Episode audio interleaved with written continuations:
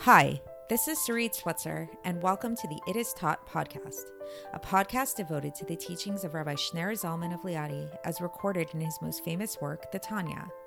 My hope for this show is to make these teachings accessible and relatable to the average person, regardless of prior Jewish education or affiliation.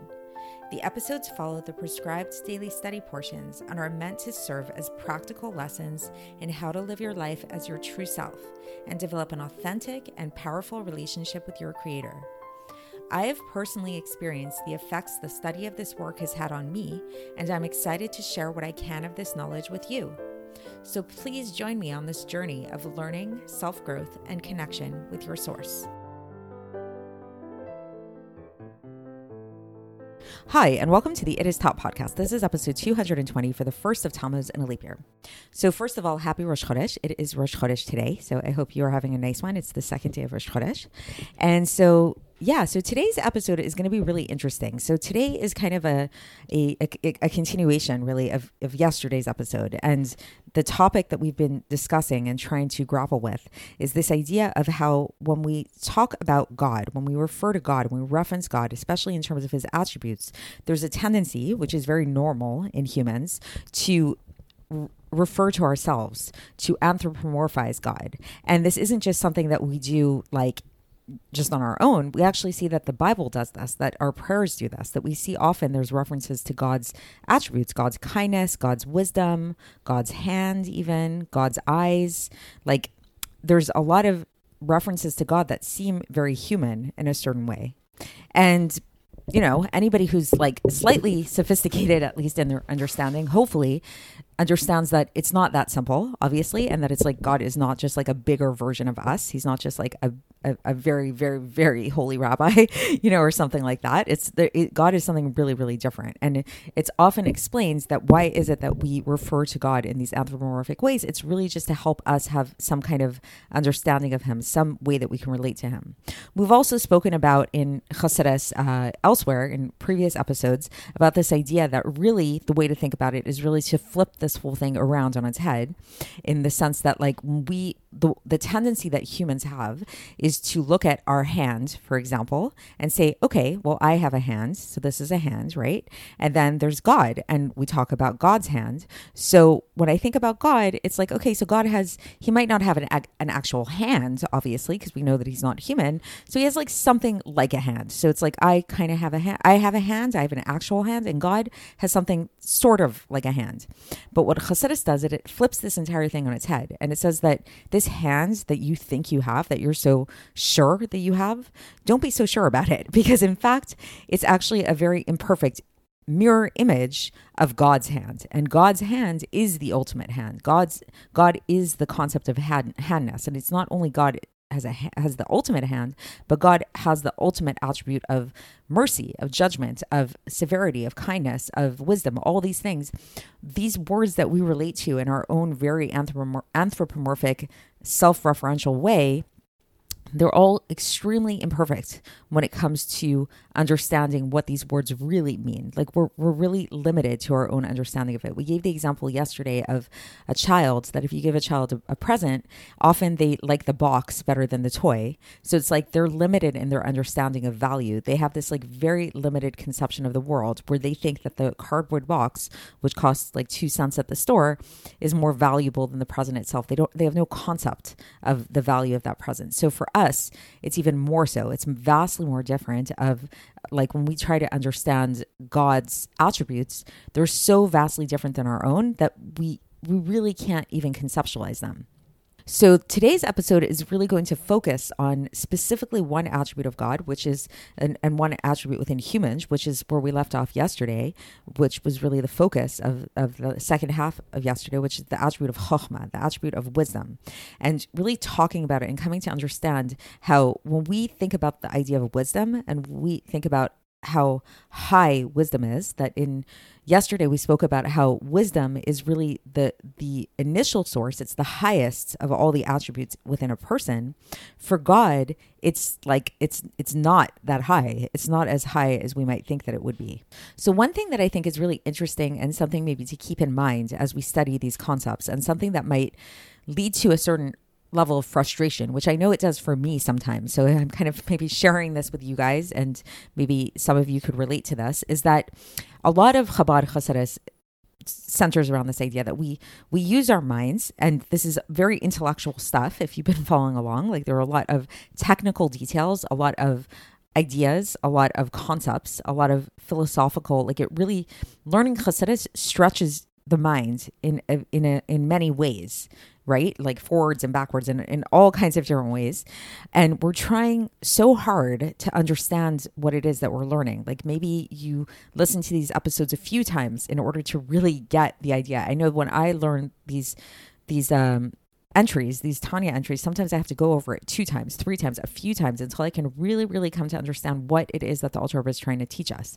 But then paradoxically, it's like when you finally feel like you have a little bit of a grasp on what it is that we're learning here, the the conclusion of what it is that we're learning is that we actually can't understand it. That it's actually something that's beyond our understanding. So it's this weird kind of paradox that we grapple with throughout Chassidus is that we expand our minds to the point and we utilize our minds to the point of of their limits of really trying to understand what it is that we're trying to understand up until the point that we realize oh, this is not something I can understand at all. This is way beyond my understanding.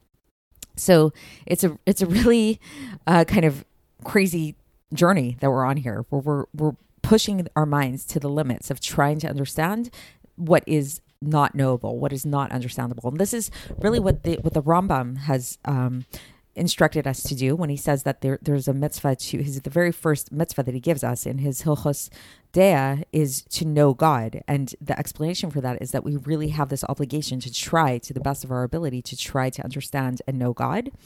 And will we ever get there? No, we actually won't. But the the mitzvah itself is to work on it and is to try to get there. So that is sort of the mentality that I think might be useful in understanding what it is that we're going to be learning about today, namely specifically focusing on this attribute of chokhmah and understanding how what is chokhmah exactly, and which we started talking about yesterday and we're going to continue talking about today and understanding how well for a human being the attribute of chokhmah is their highest faculty. Like it's the faculty from which all other of our faculties trickle down and receive their vitality from from this place of wisdom quote unquote which is again an imperfect translation of the word chokhmah. But then in terms of god this level of chokhmah is not that high. There's actually many levels that are way higher than Chokhmah.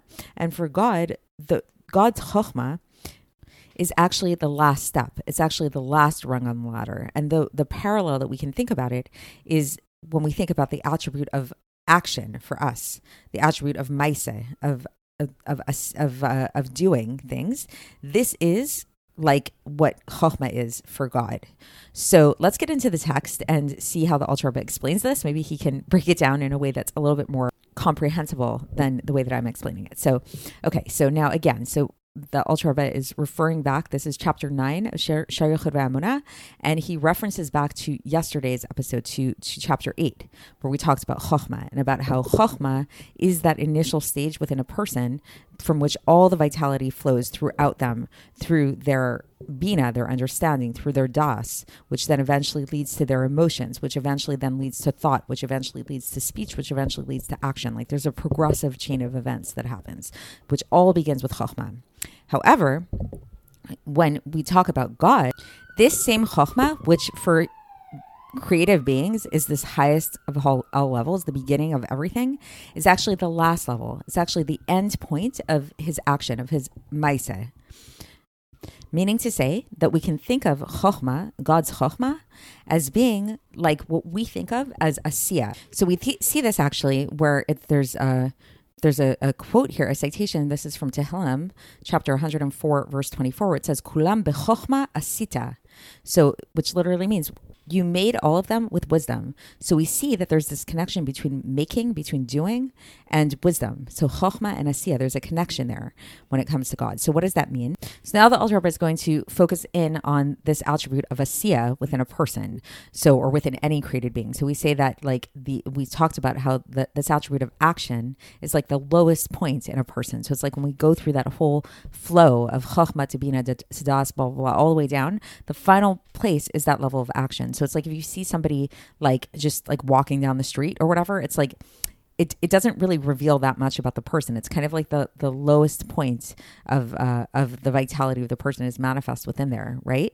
And we can and when we compare that to a person's chokhmah, it's like a huge gap. Like it's like when you think about when you actually if you were able to actually peek into a person's brain and see what their chokhmah is, that would give us like a much deeper sense of like, oh wow, this is who this person is. Like imagine going into like Albert Einstein's brain versus just watching him drink a cup of coffee or something. You you know, like kind of maybe compare it in that way.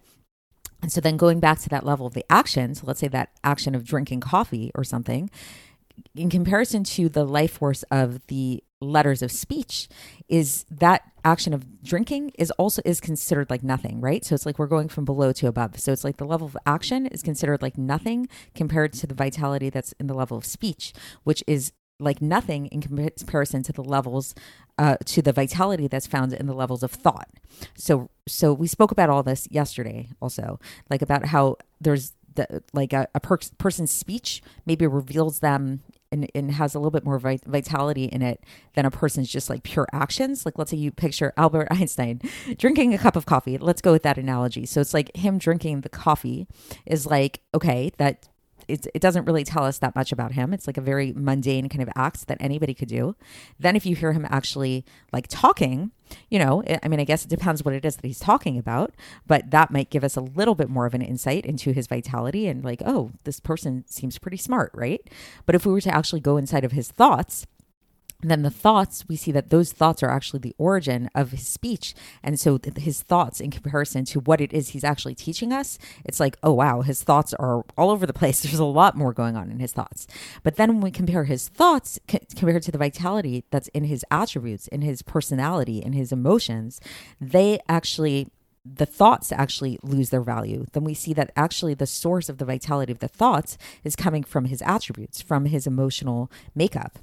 And then his emotional makeup we see is actually coming from a much deeper place that's coming from his mind, from his intellectual faculties, his chokhmah, bina, and das, which are the source of the midas, right? So then it's like we see that there was this huge, huge progression from Albert Einstein drinking the cup of coffee all the way to his actual intellect. There's, it's like you cannot compare the two. It's like this really big jump. And so the Alter Rebbe says this is exactly that type of jump that we're making from the action to the intellect in a person is that same jump of God's wisdom, God's intellect, which is the beginning of the vitality of all the worlds in comparison to God himself. So think about that for a moment. I'll, I'll give you guys a, a, a minute to really meditate upon that idea. So it's like picture Albert Einstein drinking the cup of coffee drink he's drinking that cup compared to Albert Einstein's brain, his genius brain. So now we're starting there in that brain. That's the source of everything, the source of vitality of all the worlds.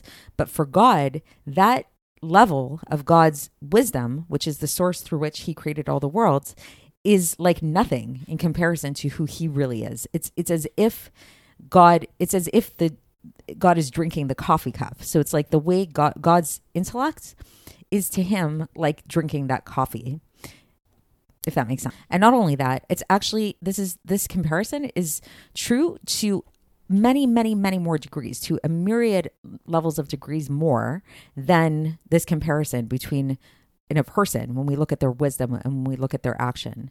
And because because in comparison to like again Albert Einstein drinking a cup of coffee, versus Albert Einstein's wisdom, like, yes, there's a very, very big jump, but it's only by five degrees, right? There's a level of the action, there's a level of speech, that's two, there's a level of thought, that's three, then there's a level of his emotive attributes, four, and then there's his actual intellect. So that's five degrees of separation. But when it comes to God, God is so far removed above the level of God's wisdom to an myriads and myriads of degrees to an infinite degree.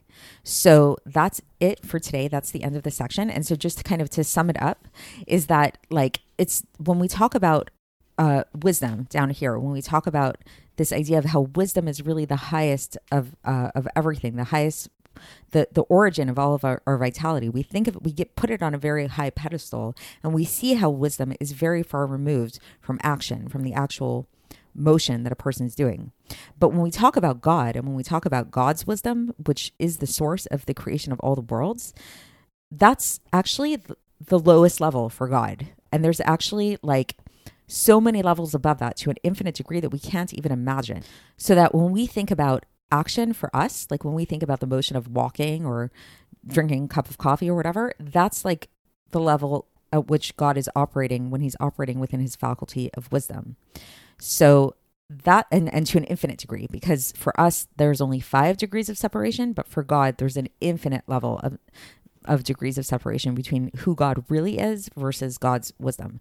So that's it for today. And so i know these ideas can be kind of tricky to understand at first but hopefully you are bearing with me and with the text. And so that's it for now. And we will continue along these lines tomorrow when we continue with chapter 9 and i will speak to you then. Thanks for listening to the It Is Taught podcast, hosted by Sarit Switzer. This podcast is dedicated in loving memory of my maternal grandfather, Avraham Yitzchak ben Binyamin HaKohen of blessed memory. Music by Shoshannah. If you enjoyed this episode and would like to support the show, please share it with others and subscribe on YouTube, Apple iTunes, Spotify, or wherever you listen to podcasts. And make sure to leave us a five star review. To find out more about the It Is Taught project, including more information on my soon to be published book, please visit our website, itistaught.com. To catch the latest from me, follow me on Facebook, Instagram, and Twitter. Looking forward to speaking with you tomorrow, and until then, have a great day.